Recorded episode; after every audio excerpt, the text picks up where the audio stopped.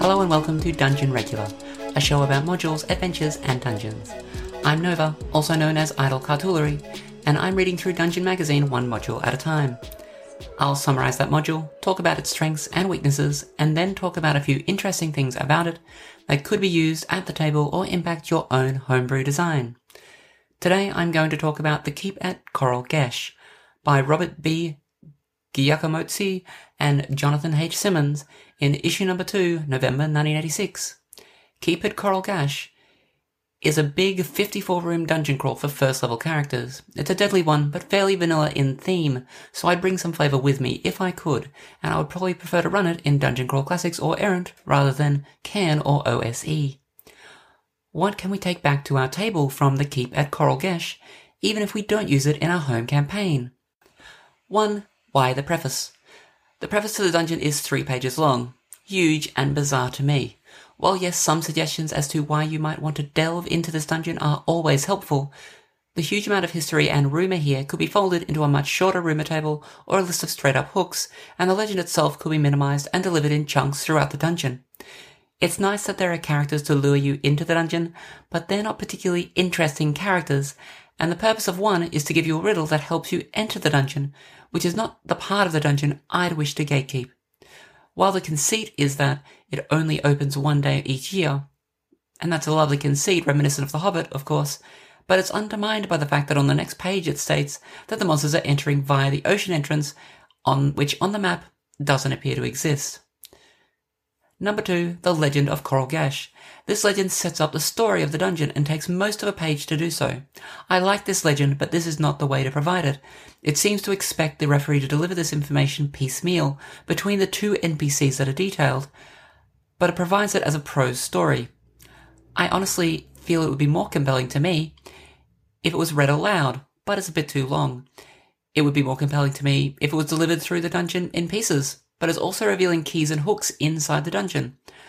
I suspect that if I ran it, I'd just give the players it as a handout, as players love handouts and they could noodle with it as much as they like, figuring out the riddles hidden inside. 3. The rumour table. Similarly, I think the rumour table is misguided. I love a good rumour table, but this one at 20 rumours feels like the authors were stretching to fill a d20 with rumours arbitrarily. There are a bunch of false rumours that are all complete red herrings, which I'm not a fan of at all. Red herrings should still lead you to relevant or interesting situations, in my opinion, rather than send the players off in directions completely at a tangent to where you want them to go. I'd have rathered half the number of rumours and left out the false ones. I like the inclination here to have the rumours refer to the interior of the dungeon as warning for what is to come, but if none go in or out of the dungeon, how is it that these rumours exist at all? I think that when writing rumour tables and using them, we should try to make them about the people speaking the rumours and what it says about those people. And if we want to give information about inaccessible places, we should put them in places where it makes sense to put them. Number four, deadly and magic item heavy. This dungeon is full of magic items. You can find a trove even before you enter the dungeon, and it's immediately deadly to level one characters it's designed for. I really like this. Despite being difficult, it also immediately sets up interaction and faction play with personalities described and faction goals in the first few rooms. I love a dungeon that is dangerous but provides the tools for the survival, and this is set up as an expectation very early here. The problem is that while the danger and magic continues to be developed as a theme, the faction play is not, and deeper levels are less amenable to faction play, leaning towards arbitrary, tournament style dungeon challenges instead. 5. Quick traveling.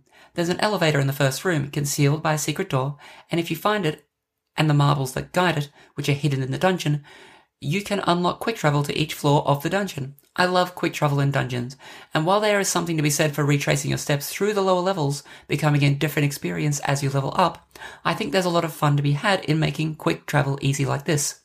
I prefer, however, when it's less blatant. Subtle Jaquaysing with secret doors and exploitable walls are more interesting to me than magical elevators. 6. Internal consistency. My main problem with the tournament style dungeon that the Keep of Koralgesh became by the end of itself is that it doesn't feel consistent. I don't understand why there are orcs on the first level or bandits on the second. I don't understand where the Tyrannobis comes from, and while I can surmise things from the text, I'd love for the incursions of monsters into the dungeon from the outside to be text instead of subtext.